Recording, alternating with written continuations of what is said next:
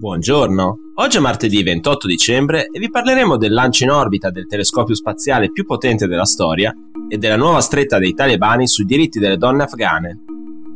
Questa è la nostra visione del mondo in 4 minuti. In meno di un mese il James Webb Space Telescope raggiungerà la sua posizione nello spazio a un milione e mezzo di chilometri dalla Terra.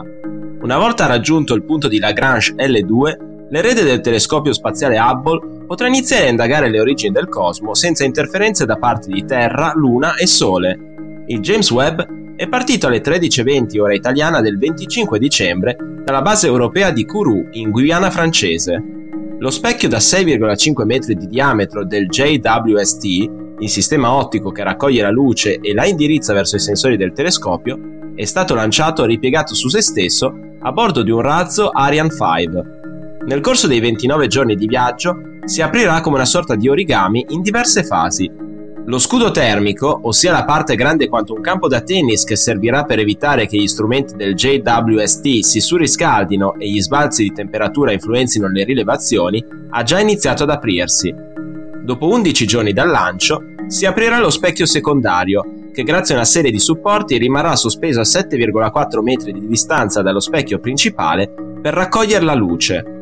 Dopo 13 giorni dal lancio, inizierà ad aprirsi anche lo specchio primario di 6,5 metri di diametro, composto da 18 specchi esagonali di berillio rivestiti in oro.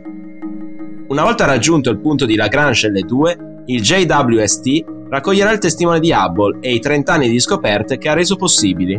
100 volte più potente di Hubble, che aveva un diametro di 2,4 metri, Webb potrà catturare il 70% di luce in più, permettendo di compiere osservazioni mai fatte finora delle prime stelle e galassie nate dopo il Big Bang. Webb scandaglierà in profondità il nostro universo con una capacità straordinaria.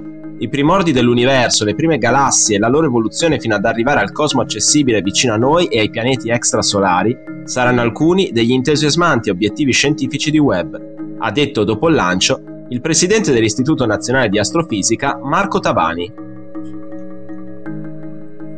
Domenica, il regime dei talebani ha introdotto nuove restrizioni per la libertà delle donne afghane.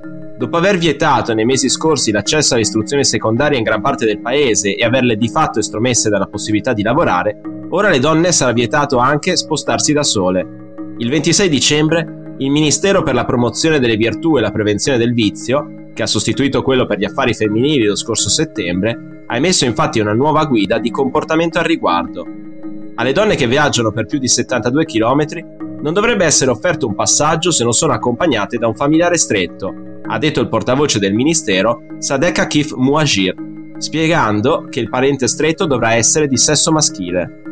Il ministero ha anche invitato tutti i proprietari di veicoli a offrire passaggi solo alle donne che indossano l'hijab, anche se si tratta di viaggi sotto la soglia dei 72 km di distanza. Nella stessa circolare è stato vietato anche l'ascolto di musica in macchina. Le nuove regole, diffuse tramite i social network, arrivano a poche settimane dal divieto del nuovo regime di Kabul di trasmettere film o soap opera con attrici e a quello che vieta ogni forma di pubblicità, in tv o in strada, che ritragga figure femminili. Nonostante le promesse di rispettare i diritti delle donne e delle minoranze dopo la caduta di Kabul il 15 agosto scorso, i talebani continuano a calpestarli e limitarli con una tabella di marcia che non conosce soste. Per gli attivisti, l'unica speranza è che la necessità di ricevere gli aiuti internazionali spinga la parte più pragmatica del governo dei talebani ad abbandonare o almeno mitigare questa campagna di discriminazione. Per oggi è tutto, dalla redazione di The Vision, a domani.